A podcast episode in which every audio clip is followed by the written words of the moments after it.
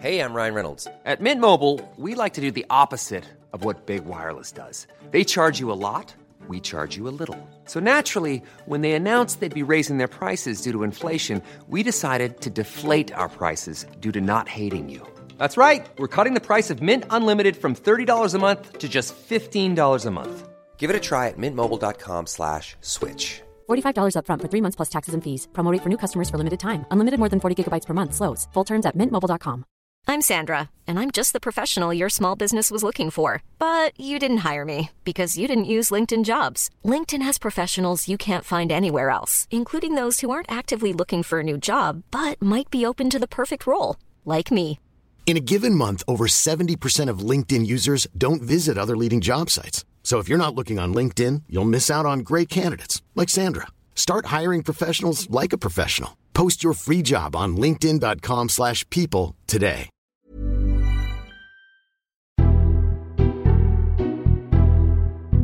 Hello and welcome to the Red Box Politics Podcast in the Times. I'm Matt Chorley. What happens when you get one hundred voters in one room and ask them about the election? That's exactly what the Times did for its project Election in One Room with one hundred voters from swing seats across the country. We asked about everything from what they think of politicians and the promises they're making and what they think they might do on polling day. All of that coming up, but this is our last Friday roundup. We wouldn't want to. If you handed it to us on a silver platter, we want nothing to do with it.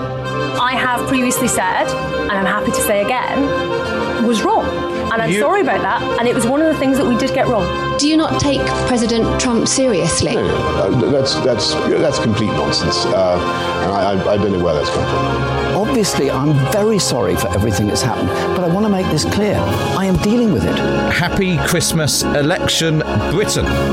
We're nearly there, Esther. It's less than I a know. week to go now. It's quite exciting, really, mm. to think that end isn't. Oh, we see, yes, yeah. The, yeah. the election campaign is not exciting. Yeah. The prospect of it all being over is. Yes. Now, before we get into the nitty-gritty, why do you think that is? Why is it that, because it's become a bit of a cliche, and it's obviously a bit annoying for people to hear, people like us whose job it is to be interested and excited about politics, to be saying, oh, it's so boring, another, you know, another election. It just hasn't really taken off, has it? I think the problem is that of late we've had so many seismic events, or supposedly seismic, that have been intended to shift things one way or the other, and they just haven't worked. This feels a little bit like another one of those. And obviously the Tories are hoping it won't be a repeat and it really will change things. But I think people in general have a bit of fatigue. Maybe for the first time or one of the first times, that's also filtering down to even mega geeks like us. There's also maybe it's the sort of anti-climax fatigue. This time... Almost exactly this time a year ago, we were whipping ourselves into a frenzy about vote of no confidence in Theresa May, which meant that she uh, she won that, but she pulled her deal, which meant we were sort of, from the beginning of this year, this never-ending supply of late-night yes. moments of drama that were going to finally change things. And actually, we're no different where we are right now than we were basically twelve months ago. Exactly. We're still... We, we haven't really moved on. Nothing has changed. Oh, and that's what you need to put a pound, pound in the swear jar for saying that. Um, so, OK, let's talk about this week. Because, again, the most remarkable thing about this week is that, I'll put a pound in, nothing has changed. Everyone got very excited a week ago and it looked like maybe the polls were narrowing, but actually the sort of follow-up ones suggest that the narrowing might have stopped. No change seems to be what the polls are saying. We thought the big moment of the week was going to be Donald Trump arriving, and even he behaved himself by and large. It was as close to Donald Trump behaving as I think we're likely to get. The amazing thing, it does show he can do it. I mean, he did also kind of leave early or not hold one of the press conferences he was meant to, and then ho- hold a much longer one that he wasn't meant to. So he's still kind of conformed to type there. Uh, yeah, he didn't throw the big spanner into the election works, which I think is what the Conservatives were really fearing, and he managed to restrain himself.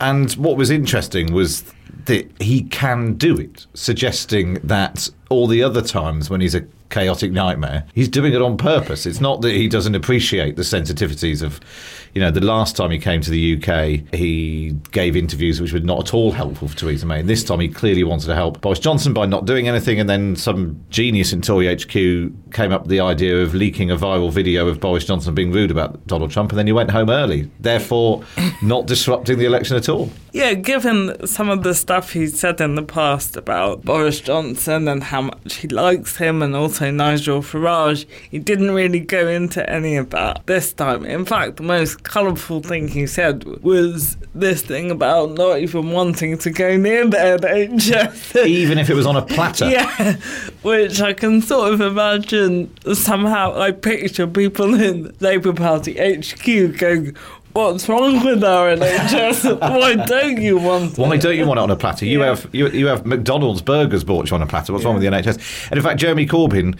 ever the master strategist, briefed in advance his plan to ambush Donald Trump at Buckingham Palace. Yeah, which we then hear didn't materialise. So he didn't actually tackle... He couldn't find him. Trump.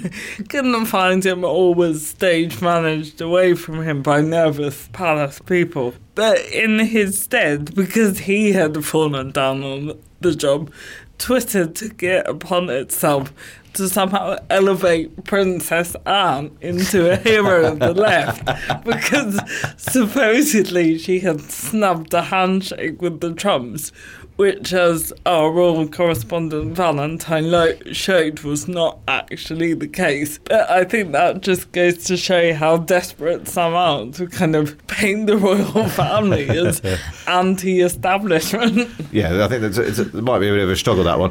Finally, uh, let's talk about Jo Swinson, just because we're sort of obliged to. The highlight of the week was probably somebody dressed as a bee gluing themselves to her bus. That was kind of British election campaigning at its best, I think. Um, Not least because the bus is electric. Yes. Unlike the Lib Dem campaign. Yeah, and you would, and you would think maybe the people who are upset about the bees might have their sights set on different people to the Lib Dems.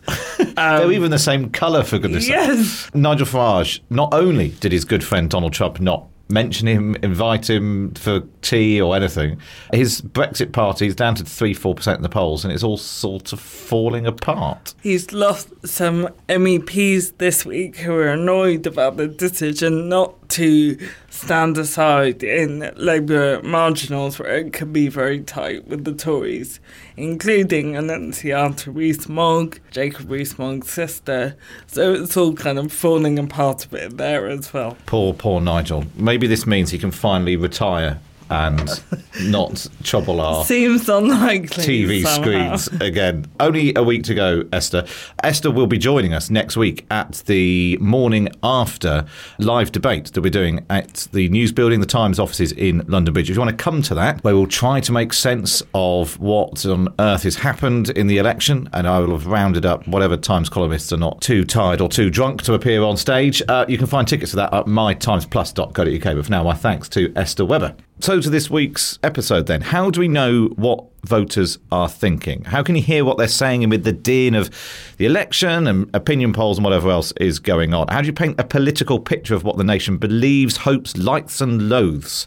The answer to that question we found was we put them in a room and we talked to them and we listened to them. In one of the biggest election focus groups that's ever been attempted in the U K, the Times teamed up with Public First, which is a research company. They got one hundred undecided voters from marginal constituencies across England and Wales, posed questions to them about what they think of politics and politicians. It was a mixed bag of mixed up by age, race, gender, how they'd voted in the past, how they might vote this time. And it was called The Election in One Room. Later in the episode, I'll speak to Oliver Wright, the policy editor of The Times, and columnist Ben McIntyre, who sat in on some of the sessions. But first, I speak to Emma Tucker, deputy editor of The Times. The whole thing was her idea, and I began by asking her how it came about. Well, it was an idea inspired by the New York Times. The digital team took up the idea with gusto, managed to get one hundred uh, swing voters from uh, marginal constituencies right across the country got them all to come to Manchester on a Saturday, and the idea was to put them all in a room and see what came out of it. What did come out of it? What's your, your overriding sense of where the swing voters are? Well, the really interesting thing, the, the, the sort of initial impression I got was Um, the extraordinarily high levels of consensus. So you put people in a room, and by and large, the sort of combative politics that we perhaps hear about or experience on social media was not apparent at all. There was a lot of consensus that there is some Brexit needs to get sorted, that there are big issues facing the country, and it seemed like, and and no great love for either of the political leaders, of the two main political leaders. So at that level, what was really interesting was I really felt if you could put the entire nation in a room, we'd probably sort this out. And it's that thing of maybe actual human beings in a room together with the social norms and politenesses that you have, that you don't get on social media and all of that, that actually, because social media is so combative, yeah, and so you can just fire off anything, and people do end up saying things online they wouldn't say in a room with other people. Yeah, I absolutely loved it. People were so respectful of each other. They really listened to one another. They were interested in what each other had to say. Occasionally, there would be a disagreement. I don't know. I, I was reminded how polite British people are overall. You know, it was it was a really, in that sense, it was very heartening because people, as I say, they were very respectful. They really listened to each other, and they were genuinely interested as well in looking for areas of consensus, possibly even coming up with solutions. So in that sense, it was a very heartening experience because it did show a very different side to British politics. One of the things that you did was you say to them, what would each of the party leaders be if they were animals? Let's just take a listen to what they said. A bear, so intentions are good but slightly clumsy. Elephants, solid, bit of a plodder, but will go in a straight line. Probably a leech after austerity, but you could also refer to him as something like a bull due to stubbornness. I find Boris a bit of a snake because he's a bit of a slimy character, you know, difficult to get a grip of. He's always got an answer for something. Even though I call Boris a pig, I'd, I'd, I'd say that's insulting to pigs. I'd call him a snake. Boris Johnson, a koala bear, because a kind of you, nobody, you can't not like a koala bear. Um, they're kind of quite carefree and just like kind of go about their day. Were you surprised by any of the responses? There was one slightly enthusiastic woman comparing Boris Johnson to a koala bear because koala bears are cuddly and sweet or something. Uh, I wasn't that surprised. I thought there was quite an impressive range on offer, but uh, I think, and, and the word weasel came up rather a lot in conjunction with Jeremy Corbyn. I think but, my favourite on Jeremy Corbyn was the, he's like a panda that's fallen out of a tree and doesn't know what to do with himself or something. Which I thought was... Yeah, and a mountain goat standing at the top of the mountain wondering wh- wh- where everyone's gone. Yeah. You were in some sessions on Labour heartlands. Yes. Where are they? Do they are they still well? Heartlands? That's a really good question. And again, when it came to unanimity, we are. I sat in on three uh, Northern Heartlands uh, seats, and when asked, "Is there such a thing as a Labour heartland?" it was unanimous. The answer, no. So that uh, that sort of old allegiance, those strong bonds, I think they were beginning to become unstuck, and now they're they're unravelling. There was a lot of talk of grandparents who'll be turning in their graves on uh, December the twelfth, um, but people don't, you know, no longer feel that allegiance. It doesn't matter how much uh, the Labour Party go on trying to resurrect memories of the, you know, bitter memories of the Thatcher years. It's it's not resonating. People were voting according mainly to Brexit, and then after that on, on individual policies. Now we are in a mess, actually. Uh, the people voted for uh, to leave. So I, I think it's it would be uh, democratic as well if we leave, but if we leave in, with a deal. I would prefer us to stay, actually. Uh, going back to better the devil you know than the one you don't know. I am so conflicted because I'm I'm a Remainer, um, that's what I voted, and in an ideal world the whole thing would just go away and it would never have been an issue, but obviously that can't happen. Um, I'm not sure about the second referendum thing. I think from the point of view of democracy, I think we just need to get it done and so that we can move on and focus on more important day-to-day issues. Just get it done. Everyone's voted. You know, you might not like the vote, but that's everyone's voted. It's, it's, you've just got to go on with it and just to get it done as soon as possible because it's just been lingering for too long. We should just, if even if it's without a deal, just walk away. The decision has been made. Whether we will regret it in future, who knows? But just let's get on with it and move away. Um, at this point, it's it's been going on for so long, I genuinely have stopped caring, if I'm honest. Um, just because I feel like no matter what the outcome is, I'm still not sure what the direct impacts will be on myself. And of course, everyone's probably thinking of the impacts on themselves for a decision.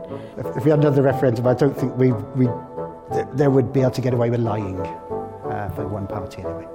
I really don't think that people quite understood what they voted for at the time. So I think the fairest way to approach it would be to have another referendum and to take that vote, whether it be leave or remain, and absolutely run with it. I don't see the harm in just having more democracy, just having another referendum. I don't think it discredits the first vote. It's just now we've got some more information.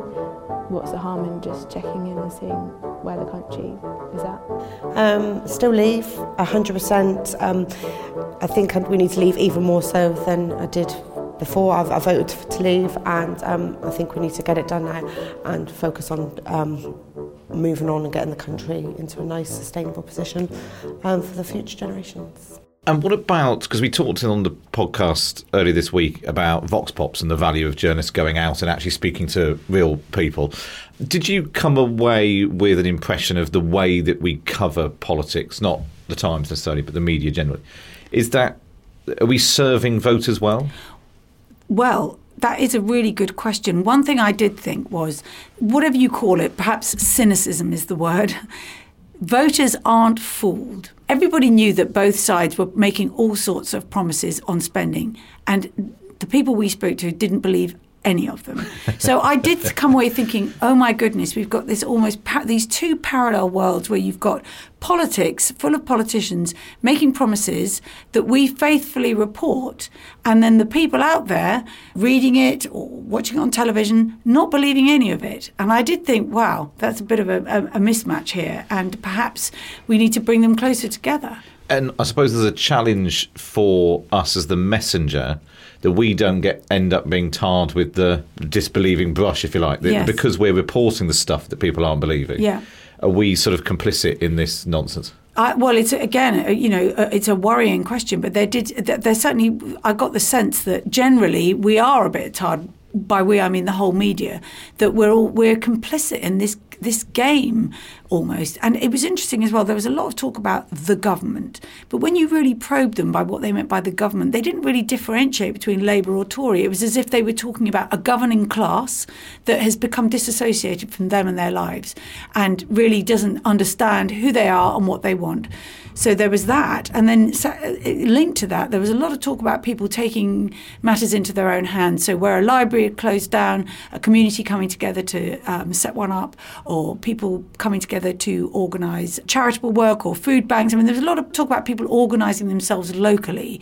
And you do slightly feel like the, the, the gulf between the national discussion and what's going on on the, uh, on the ground is getting dangerously wide. And, and there doesn't seem to be anyone who's tapping into that. There's no politician in any party. They're all just doing that thing of behaving like you think yeah. politicians should behave. Yes, and again, but one of the messages that we kept hearing over and over, over again was, be honest with us. Tell us the truth. We're grown up. Level with us. Treat us like grown-ups. I mean, maybe it was easy for them to say that, and maybe the political parties would say, well, it's all very well, but if we do level with the, the public and we're absolutely clear about the trade-offs, no one will vote for us. I don't know, but it did seem to me that the, the compromise needs to be made on both uh, on the side of politicians, that were a politician to come out and be absolutely honest about what the, the, the trade-offs that face a better-funded N H S or whatever, and rather than just saying, well, we're going to borrow the money or tax corporations or whatever, would could actually come out of it really well. I mean, it's a, it's a novel thought. First and foremost, it's the N H S, actually. I think the mon- the, one of the most important things for me would be the N H S. I think, especially in light of what um, the deal that apparently is now on the table with America, I would I would really fear for the youngsters in our of our in our country um, that the future of the N H S to be lost. I think it's got to be the N H S. It's got to be the biggest factor of it, closely followed by, by the economy. I think at this moment in time, it's the N H S. The N H S. You know, I think anything to protect the N H S is paramount. I think the N H S. Um, it's certainly been privatised, and especially with the ageing population, we've got to make sure there's an N H S for the future. Uh, the N H S. It's it's very important in my view. I would say N H S and specifically social care. Um, I have self-interest, I suppose, in terms of elderly relatives and um, seeing that things are becoming more and more difficult for the old in this country as well as the young. Uh, crime, national security. Crime is very important to me. I'm a social worker, and so, you know, crime affects a lot of our young people that we work with, um, as do the services, for example, um, the N H S, social services or social care. So it's really important to me to make sure that those services are protected. Um, climate change, one hundred percent, is something I'm really passionate about, but as a youth worker, I want to see more money going to schools, particularly in youth mental health. For me, it will probably be education. Um, having a family myself, um, I want to make sure that there's enough teachers, there's enough funding, and that um, our children in our future have enough knowledge and education to be able to work in England and abroad. I think like this, I work in education, so probably like the strain on schools maybe. Like actually, no, I'd say like infrastructure. I think infrastructure in this country is just awful. Um, probably tuition fees. I think it's a lot of money, and it would be nice not to have that debt hanging over a lot of young people. I would say the economy, um, because so my main thing is, is property prices. Taxes, N H S, education, social security. Because of Brexit, everybody is focused and they want like Brexit to be done, and then they can like, you know, uh, work on it smoothly. Is this a project that you would repeat? Definitely. It was so interesting. You know, it, as, as it happens, our readers seem to have really engaged with it as well. It's obviously only one hundred people, but you get the shape of what people are saying, the language they're using, you know, the, the insights that you get from, from really listening to people, and also listening to people talk to each other was invaluable. The one thing that was really struck me watching some of the videos and reading some of the brilliant pieces that the Times writers have produced is the language that normal people use is so far detached from the language of politics. Yes. The, the way that politicians speak about each other and about themselves and their policies, which we then yes. are forced to repeat, is so far removed. And actually, a sixty-year-old voter from Burnley or whatever can sum up in one sentence yes. the entire problem with Jeremy Corbyn's political strategy in a way that...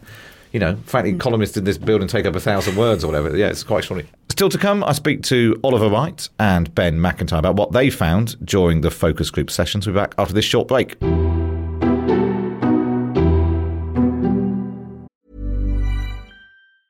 Small details are big surfaces. Tight corners are odd shapes. Flat, rounded, textured, or tall. Whatever your next project, there's a spray paint pattern that's just right. Because Rust-Oleum's new Custom Spray five in one gives you control with five different spray patterns. So you can tackle nooks, crannies, edges, and curves without worrying about drips, runs, uneven coverage, or anything else.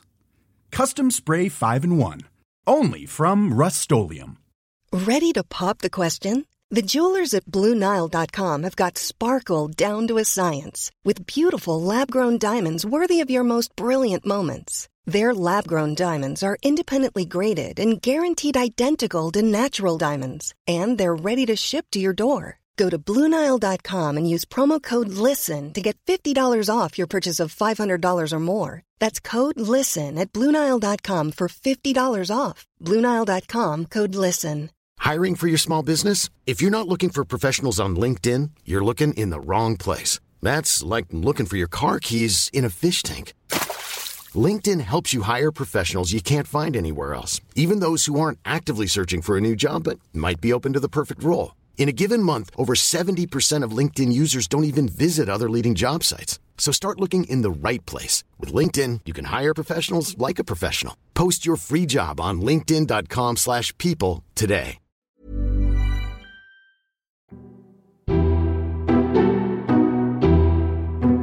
So, Ollie, just explain for us, how did it work on the day? How, what was the structure of it? How were people split up? Because presumably trying to get trying one hundred to people one hundred to have a conversation at once is quite difficult. That wouldn't work. They were split up into groups of about eleven or twelve people, and they talked in three sessions about different issues. So some of them talked about Brexit, some of them talked about the other policies that were going to interest them during the election, some of them talked about what campaign messages they'd heard, what they thought of the leaders. I think of someone who's a self-interested, bumbling buffoon. Um, empty promises. and But I think he's strong as well and clever. I think he's vile. I think it's just, I think the man's a pig. Bumbling. Bumbling, mumbling. He can be a bit of an idiot sometimes, um, but generally I trust him. Charisma, he has got a charisma, he has got a personality. I think he's more intelligent than his public persona would portray, quite crafty. Dishonesty, lying, bluster, buffoonery, elitist. Yeah, like a bit of a buffoon, but in a like, kind of nice way. You could see yourself having a bit of a joke with him if he was stuck in the pub. His policies are far too left, I believe.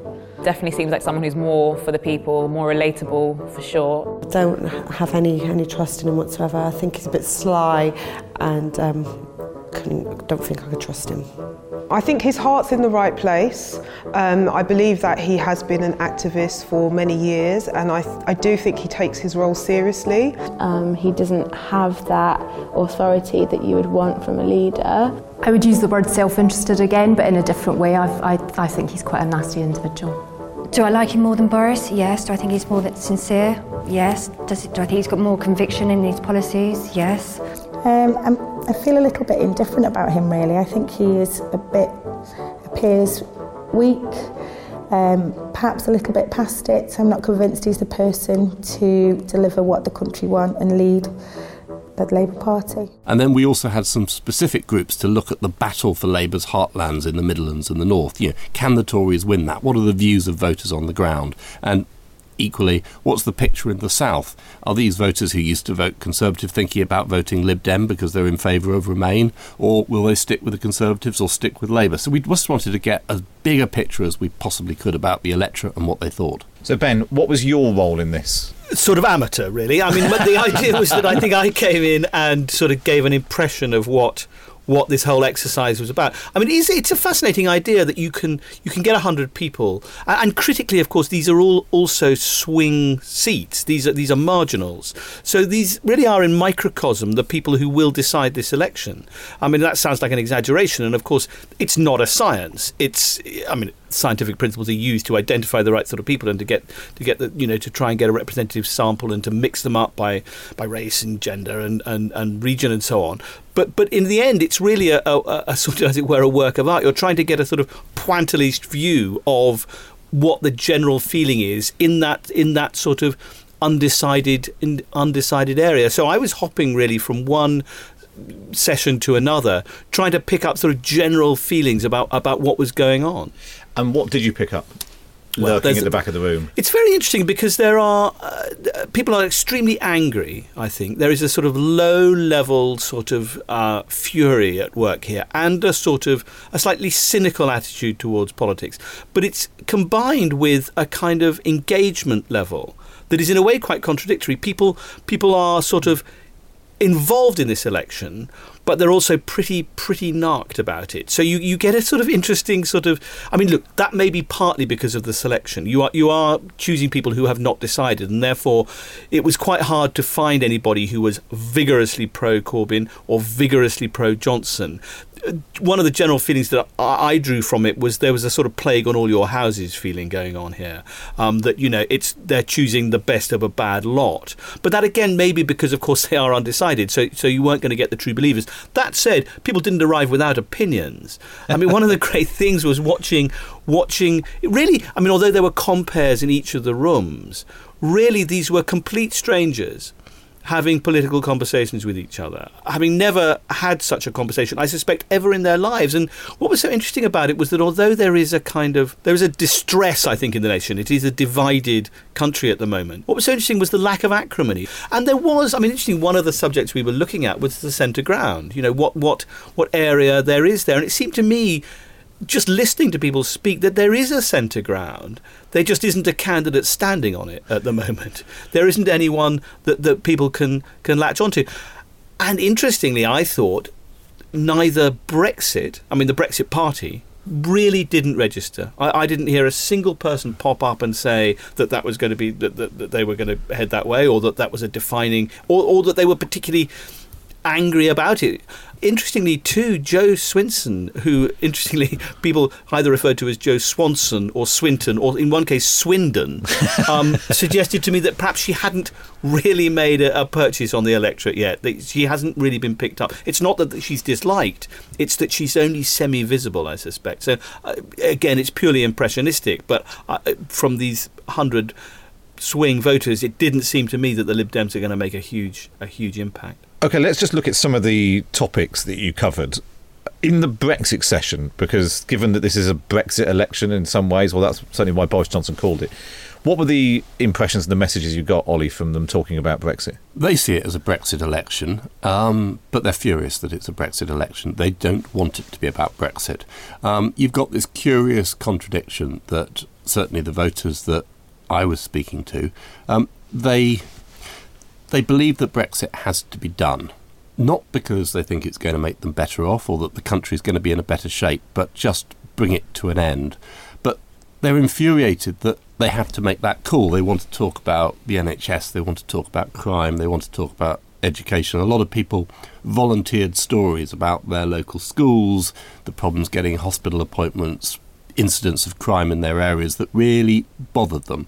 But throughout it all was this feeling, well, the politicians aren't going to address this until we've sorted Brexit. And they weren't particularly, you know, they weren't angry with one particular party over this. There wasn't a huge amount of Jeremy Corbyn's trying to block Brexit. They were just really fed up with politicians as a class. This may be one of the very few elections in history that is probably going to be decided out of boredom and exhaustion. Almost every room, and not just the ones where they were discussing Brexit, there was a kind of, we need to get this over and done with. We've had enough. Just stop it. And that, interestingly, came from Remainers as much as Leavers. I didn't hear anybody say, we need a second referendum, we need to go back to the drawing board, we need to start again.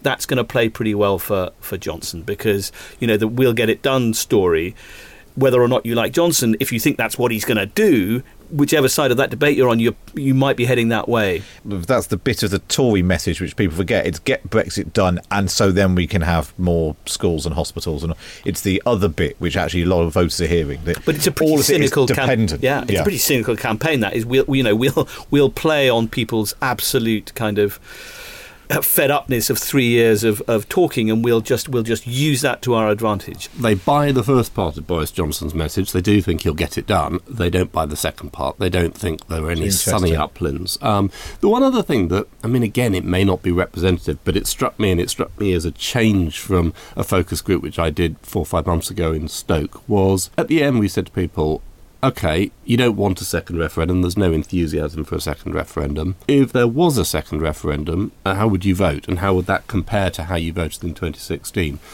Put that to people. There were no Remainers at that point who would vote Leave, but there were several Leavers in all three groups who then said they would vote Remain. Now, I don't think they were voting Remain because they wanted to remain in the E U, but again, it's that sense of we want it to stop, and perhaps if you did have a second referendum, people would think, oh, for goodness sake, let's just stay. And what does that tell us about our politics? Because you've got a campaign, Ben, where Jeremy Corbyn is talking about the N H S being for sale and privatising the N H S. And actually, people are hearing that means I've got to pay to go to see the mm. G P or go to A and E. That's not even what Jeremy Corbyn is talking about, even if the thing that he's talking about may or may not be true as well. Mm. There's sort of so many levels that people actually have to pick to, to try to work out what's really happening. I think it's two things. I think it's a hunger for substantive information that actually people, when they hear something that is beyond the soundbite and the and the political attack ad and the and the talk show and the and the and the Twitter hit, actually when it's when the, when they hear something explained, they really do like expertise, and the, and people are a lot cleverer than politicians give them credit for. They are quite capable of understanding this sort of subject, and and somehow I sensed in the room a sort of almost a sort of sigh of relief. When they were hearing this, they were being addressed as adults and they weren't being treated as if they were just sort of a herd. And I also think it's a reaction against the idea that news is all wrong, that it's all fake, that we're being lied to all the time, um, which has gone obviously very deep. cheap. I mean, I think a lot of people... I, I got the sense, I don't know if you agree with this, Ollie, mm. that people were very, very jaundiced about the media. They're all lying to us. Mm. We can't trust any of them. So therefore, when you get some get one hundred people in a room with two genuine experts who are not trying to lie to you, not trying to spin anything, they're not trying to publish anything, not trying to get your vote. They're just trying to tell you the way it is. That I, I just sensed there was a huge relief in the room. It was very interesting. Yeah. One one person said to me, said, uh, so the real problem with all this is that, you know, I used to be able to believe things, but now everything I read, I have to go and fact check and Google and everything. And they were just depressed about that. They wanted to be able to believe the things that people told them, and they didn't feel they could. And what about our involvement in this, the media's, about the Times' involvement? Was there a sense that... Of course they believe the Times. Of course they do. I was going to say, they weren't allowed to move yeah, otherwise. Yeah, yeah. um, how can... the conventional, traditional media, if you like, like the Times or the B B C or whatever, respond to that? What what what is it that we could be doing differently, do you think? More people talking to each other works really well, not us standing on high lecturing and, or, or indeed particularly the politicians, you know, kind of finger wagging and telling people what to think and what to do. I think I think the more we can just lay out the, the, the facts and make them demonstrably accurate, the, the the more response we'll get. And Ollie, we see that actually the reporting, it's hard to do it in print, but online, the stories that, and the pieces and the analysis that you and I write mm. that do very well are the ones you've done a lot of explaining what is in the manifestos of various parties, what are different parties doing on an issue, mm. rather than a sort of more traditional, straightforward sort of page lead story of Boris Johnson said something yesterday and Labour said it was a load of nonsense. I think that's absolutely right, but if you think about it, you know, four years ago, no one in this country had really any idea what a customs union was, how trade worked, um, didn't have much idea about... Happier times. Happier times. And, they, and these are kind of complex issues, and they're complex issues for everyone. They're complex issues for, you know, people like us that have to try and write about it and try and explain it. And I think that that is right. What people want is they want you to try and tell them what you know, but equally important, what you don't know. And I think it's you can you can write analysis, question and answer sessions. And I think the critical thing that we should be doing is saying, well, actually, you know, we don't know the answer to that. And I think people will respect what we write more if, we, if we're honest about that. And we can't predict the future. Mm. We're not that's we're not soothsayers. We're we're we're, we're yeah. reporters and we're we're analysts, but we're not going to tell you what's going to happen. And I think that's another thing we've learned over the last mm. three years. You know, the unexpected. We should expect it. I mean, talking of difficult issues, I said at the beginning that, that, you know, there wasn't much acrimony. The one exception to that, I would say, was over race. It seemed to me that that was one of the things that really lit the fires a bit at this at this particular session, and it was particularly focused on both the leaders.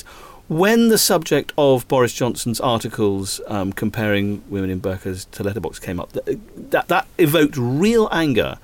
And in the same way, it seemed to me that the anti-Semitism row surrounding surrounding the Labour Party has got much more purchase that, than I was expecting. I, I mean, you, you might think that that is a sort of metropolitan argument that only would affect, you know, people inside the Beltway, as it were. Not true, I think. I mean, there were people who, who, who genuinely have taken that on as, as a major issue for the Labour Party, and I think both sides need to need to be properly aware that mm. that's that's a bubbling issue. And I think that also, in a weird way, plays into Brexit. I think there is a concern amongst people that Britain is a more of a racist country after Brexit, and they don't like that. There was this concern that somehow Britain was a nastier place as a result of Brexit, and they didn't feel that's what they thought of Britain. Oh, that was quite interesting.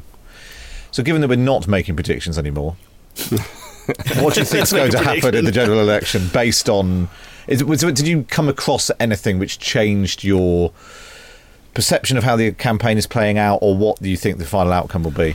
I just got the impression that the let's get it done story was one that ran like kind of veins through marble through the whole day. It was it was something that popped up in every session, and it was just, we've had enough. We've had enough. Yeah, I, I agree with Ben. I would caveat it slightly with... They do want it done, but they're not that keen on Boris. And no.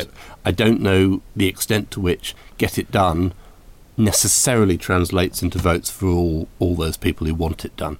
That was Oliver Wright and Ben McIntyre. Don't forget to subscribe to the podcast so you don't miss any of the extra episodes that we're doing over the election. And if you want to come to that special Times panel debate the morning after the election on Friday, the thirteenth of December, it's at eight thirty at the News Building in London Bridge. Just go to my times plus dot co dot uk for tickets. And if you're in the mood for buying tickets, why not buy everyone your family tickets to my stand-up show at the Bloomsbury Theatre on January the twenty-fifth. Just go to the Bloomsbury Theatre website. But for now, my thanks to all my guests. From me, Matt Chorley, it's goodbye.